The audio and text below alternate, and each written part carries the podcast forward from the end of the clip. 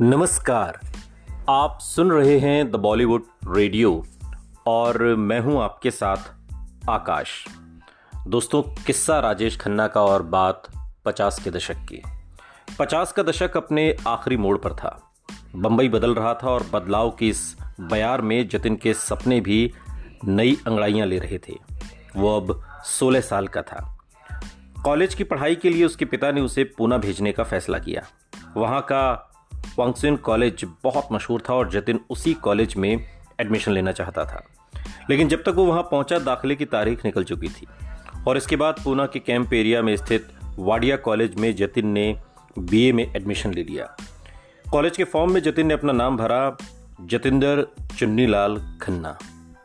पूना में अपने शुरुआती दिनों में जतिन अपने एक पारिवारिक मित्र, रमेश भाटलेकर के घर में रहा। ये पहले मुंबई के गिरगाम में जतिन के पड़ोस में रहता था। दोनों के परिवार आपस में बहुत करीब थे, लेकिन बाद में भाटलेकर परिवार पूना में बस गया था। वहाँ के डिक्कन जिमखाना के पास आपटे रोड पर रमेश भाटलेकर के बंगले में जतिन कुछ महीने मेहमान बनकर रहा। सत्तर की उम्र पार कर चुके रमेश भाटलेकर को आज भी जतिन की बातें याद हैं। हम बचपन में गिरगाम में साथ साथ खेलते थे। वो शुरुआत में ही दिखने में अच्छा था और एक्टर बनना चाहता था। मुझे याद है, एक बार उसने मुझे शर्माते हुए अपनी एक तस्वीर दिखाई और बड़े मासूम अंदाज में मुस्कुरा कर बोला कि उसने ये तस्वीर राज कपूर को भेजी है, ताकि उसे राज कपूर की फ़िल्म में रोल मिल जाए। शुरुआती महीने रमेश भाटेकर के घर बिताने के बाद जतिन ने वाडिया कॉलेज के पास एक छोटा सा कमरा किराए पर ले लिया और वहीं पर शिफ्ट हो गया। लेकिन अब भी पढ़ाई से ज़्यादा ध्यान नाटकों और थिएटरों पर रहता था। उसे बम्बई की बहुत याद आने लगी। पूना में जतिन दो साल ही रुक पाया और साल 1961 में बीए कोर्स के दो साल पूरे करने के बाद वो वापस बम्बई चला गया और यहाँ उसने बीए थर्ड ईयर में केसी कॉलेज में दाखिला लिया। बम्बई का समंदर देखते ही उसे एहसास हो गया कि वो वापस घर लौट आया है। बम्बई की हवाएँ जतिन की जानी पहचानी थी। उसे यूँ महसूस होता था जैसे वो यहाँ पर खुलकर सांस ले सकता है। सपनों की उड़ान की भी यहाँ कोई हद नहीं थी। जतिन जवान था, अमीर था और उसका चेहरा नई उम्मीदों से दमक रहा था। वो अपनी ज़िंदगी खुलकर जी रहा था। दिन भर कॉलेज और थिएटर के आसपास चक्कर काटने के बाद अक्सर शाम को वो समंदर किनारे पहुँच जाता। मगर दिल ही दिल में वो जानता था कि उसके सपने और पिता की उम्मीदें एक दूसरे से टकरा रही। पिता चुन्नीलाल को उम्मीद थी कि पढ़ाई के बाद वो उनका बिज़नेस संभालेगा। उसका ख्वाब एक्टर बनने का था, मगर पिता को ये बताने की हिम्मत अभी तक नहीं थी। लेकिन एक सुबह आखिरकार उम्मीदों और हकीकत का आमना सामना हो ही गया। रोज की तरह जतिन तैयार होकर घर से निकलने की तैयारी कर रहा था कि तभी पिता सामने आ गए और उन्होंने जतिन से पूछा, बाहर जा रहे हो? जी, जतिन ने जवाब दिया। पिता आज पूरी तैयारी करके आए थे, फिर कुछ सोचकर बोले ये अच्छी बात है कि तुम अपनी छुट्टियाँ इतने अच्छे तरीके से प्लान कर रहे हो। मुझे उम्मीद है कि जब वक्त आएगा तो तुम अपना करियर भी ठीक से प्लान करोगे। तुम्हें पता तो है ना, एक दिन तुम्हें काम भी करना पड़ेगा। जतिन ने धीरे से हाँ में गर्दन हिलाई और घर से बाहर आ गया। पिता ने उसे रोका नहीं। बड़ी सफ़ाई से उन्होंने अपनी बात कह दी थी। अब जतिन को अपनी राह खोजनी थी। एक्टिंग की शुरुआत कैसे हो, कहाँ से हो, जतिन के पास कोई जवाब नहीं था। उसके कॉलेज का एक दोस्त उन दिनों बम्बई की आईएनटी ड्रामा कंपनी से जुड़ा था। उस कंपनी के डायरेक्टर वी के शर्मा नाम के एक शख्स हुआ करते थे और वी के शर्मा के दोस्त, मशहूर लेखक, निर्देशक सागर सरहदी थे। सागर सरहदी ने बाद में कभी कभी सिलसिला चांदनी जैसी मशहूर फ़िल्में लिखी और बाज़ार जैसी फ़िल्म निर्देशित भी की। बम्बई के अंधेरी के अपने पुराने ऑफ़िस में चाय की चुस्कियों के साथ उन सुनहरे दिनों को याद करते हुए एक बार सागर सरहदी ने बताया, हमारे ग्रुप के सबसे ज़्यादा अहम सदस्य वी के शर्मा ही थे। वो उत्तर प्रदेश से थे और उनका कद छोटा था, लेकिन टैलेंटेड थे और टैलेंट ज़बरदस्त था। वो मल्टी टैलेंटेड थे, नाटक लिखते थे, निर्देशित करते थे, उनमें अभिनय भी करते थे। जतिन उनको अपना गुरु मानता था।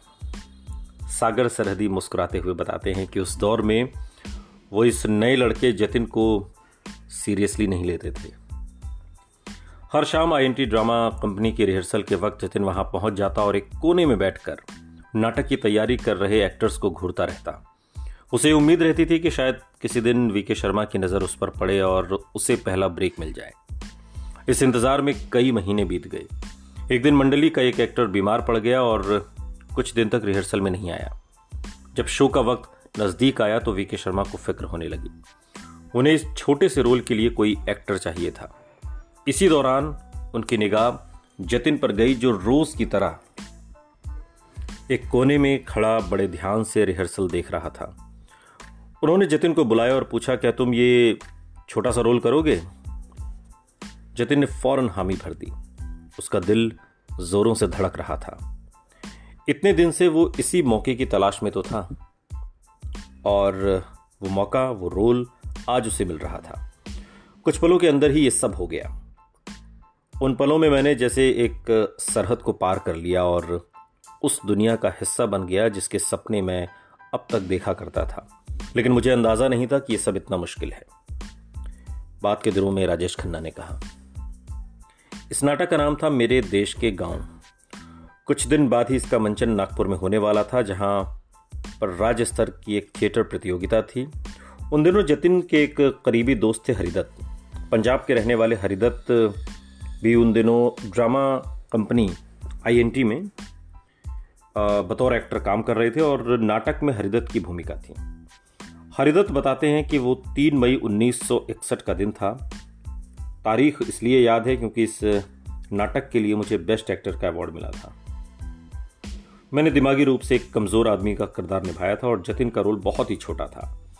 उन्होंने एक दरबान का रोल किया था और मुझे याद है कि वो इतने नर्वस थे कि काँप रहे थे। हरिदत्त बताते हैं कि पूरे नाटक में जतिन को सिर्फ़ एक लाइन बोलनी थी। जी हुजूर, साहब घर में हैं। और इस छोटे से डायलॉग के लिए भी जतिन ने जमकर रिहर्सल की थी। लेकिन जैसे जैसे शो शुरू होने का समय नज़दीक आ रहा था, जतिन के पसीने छूट रहे थे। पहली बार स्टेज पर इतने लोगों के सामने डायलॉग बोलने का ख्याल ही उसे बहुत नर्वस कर रहा था। आखिरकार शो शुरू हुआ और जल्द ही वो घड़ी आ गई जब जतिन को आगे बढ़कर अपना डायलॉग बोलना था। पहला डायलॉग सैकड़ों लोगों की आँखों के सामने अपने ऊपर जमी होने का डरा देने वाला एहसास, दिल धड़कने की आवाज़ अब जतिन को अपने कानों तक महसूस हो रही थी।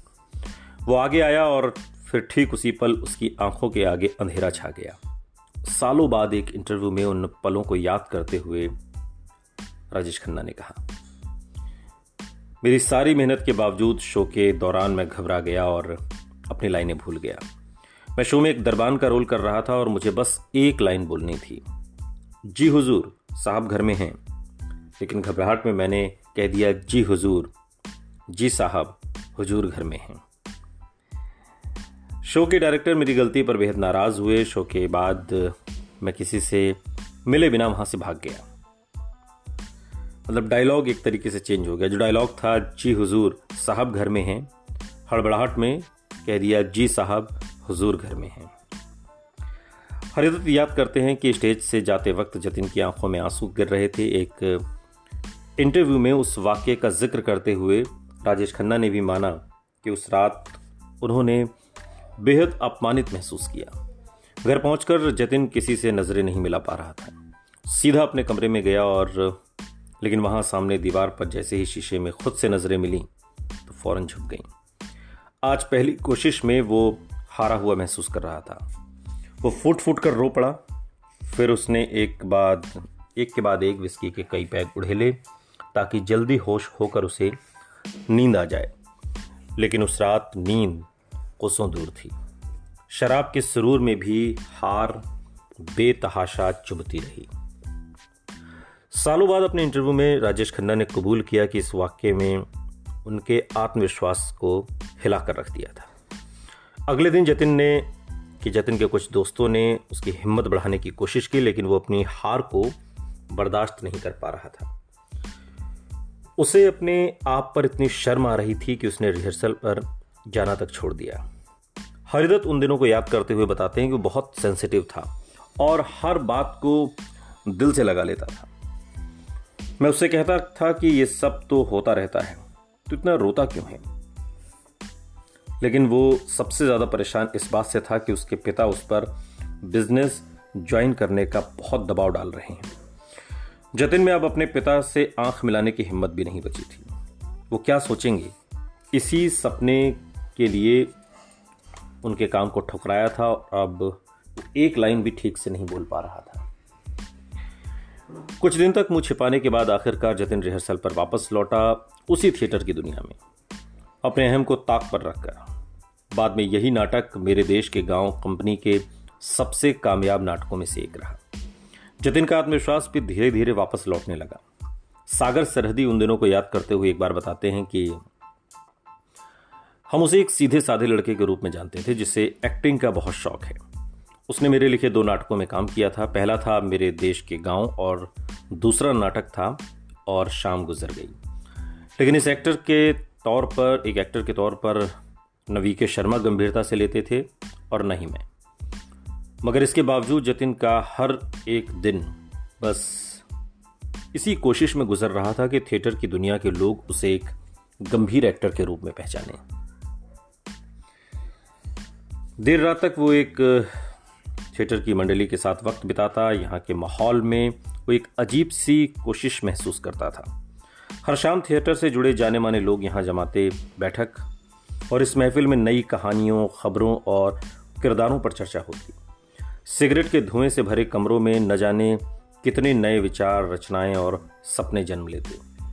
रचनात्मकता जगाने वाली ऐसी महफिलों से वो एक, जुड़ाव सा महसूस करने लगा था। इन शामों को वो कभी भूल नहीं पाया। उसकी मेहनत भी अब रंग लाने लगी थी। उसने इंटर कॉलेज थिएटर प्रतियोगिताओं में हिस्सा लेना शुरू कर दिया।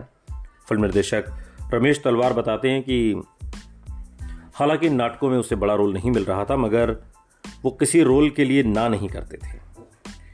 वो कहते हैं कि मेरे चाचा सागर सरहदी के लिखे नाटक और दिए बुझ गए वे। उन्होंने बड़े भाई का किरदार निभाया। इस नाटक को वी के शर्मा ने निर्देशित किया था और ये पहला रोल था जिसमें उनके अभिनय की तारीफ़ हुई। और एक कॉलेज फेस्टिवल में उन्हें अवार्ड भी मिला। अवार्ड लेते समय उनके चेहरे पर खुशी देखने लायक थी। इसके अलावा जतिन ने धर्मवीर भारती के मशहूर नाटक अंधा युग में भी एक छोटा सा रोल किया। इस नाटक को बाद में थिएटर जगत की मशहूर शख्सियत सत्यदेव दुबे ने निर्देशित भी किया। संघर्ष के उन दिनों में जतिन को करीब से जानने वाले लोग आज भी उनकी जादुई मुस्कान को नहीं भूले। सागर सरहदी तो एक इंटरव्यू में हँसते हुए कहते हैं कि उस लड़के में अजीब सा चाम था। मुझे याद है कि हमारे ग्रुप में एक खूबसूरत लड़की थी, गौरी। हम सब उस पर लाइन मारते थे। हमें तो कभी भाव नहीं मिलता था, लेकिन राजेश खन्ना बस मुस्कुरा दे तो वो उसी से बात करने लगती थी। उसकी जो मुस्कान थी, उस बड़ी मासूमियत थी। थिएटर के मंच पर तो हमें उसका चार्म नज़र नहीं आता था, मगर सिनेमा के पर्दे पर वो मुस्कान उभर कर सामने आई और उसने कमाल कर दिया।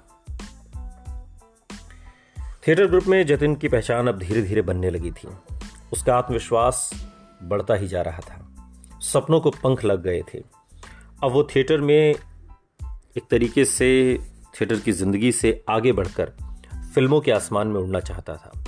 और सिर्फ़ इस उड़ान की तैयारी में उसने अपनी तस्वीरों के साथ फ़िल्म निर्माताओं के दफ्तर के चक्कर लगाने शुरू कर दिए थे। अब शामी थिएटर की रिहर्सल में और दिन फ़िल्मों में काम पाने की कोशिश में बीतने लगे। तकरीबन इसी समय जतिन के पास theatre director B S Thapa का बुलावा आया। थापा जतिन को लीड रोल में लेकर एक नाटक निर्देशित करना चाहते थे। जतिन की खुशी का ठिकाना नहीं था। अगले ही दिन बी एस थापा ने जतिन को गेलॉट्स रेस्टोरेंट में मिलने के लिए बुला लिया। मुंबई के चर्च गेट के पास बना गेलाउट्स रेस्टोरेंट उन दिनों काफ़ी मशहूर था। ये एक महँगा रेस्टोरेंट था और जहाँ फ़िल्म इंडस्ट्री से जुड़े जाने माने नाम अक्सर नेटवर्किंग या मीटिंग करते नज़र आते थे। इनमें कई निर्माता निर्देशक भी होते थे और यही वजह थी कि फ़िल्मों में काम पाने का अरमान लिए बहुत से स्ट्रगलर गलाउट्स के आसपास फुटपाथ पर चक्कर लगाते पाए जाते। एक स्ट्रगलर के तौर पर जतिन भी यहाँ अक्सर आता था और वो अक्सर अभिनेता सुनील दत्त निर्माता निर्देशक जे ओम प्रकाश जैसी शख्सियतों को उम्मीद भरी नज़रों से देखता, मगर कभी इन लोगों से बात करने की हिम्मत नहीं जुटा पाता। उस दिन जब जतिन बी एस थापा से मिलने गैलॉर्ड्स पहुँचने ही वाला था कि उसकी नज़र रेस्टोरेंट के बाहर खड़ी एक बेहद खूबसूरत लड़की पर पड़ी। जतिन ने उस लड़की, खासतौर पर उसके घने, लहरदार बालों को बड़े ध्यान से देखा। फिर लड़की रेस्टोरेंट के अंदर चली गई। कुछ देर बाद जब वो खुद गैलॉर्ड्स रेस्टोरेंट के अंदर दाखिल हुआ तो उसने देखा कि बी एस थापा के साथ वही लड़की बैठी है। थापा ने उसे देखकर कहा, आओ जतिन, आओ, इनसे मिलो। ये इस नाटक में तुम्हारी हीरोइन अंजू महेंद्रू। जतिन शर्मा ने एक तरीके से शर्मा कर शर्मा कर अपने खास अंदाज में वो मुस्कुरा दिया। नया नाटक था नई कहानी थी, नई शुरुआत थी और अंजू महेंद्रू, जो कि सालों तक राजेश खन्ना के आने वाले भविष्य का हिस्सा थी। सुनते रहिए द बॉलीवुड रेडियो, सुनता है सारा इंडिया।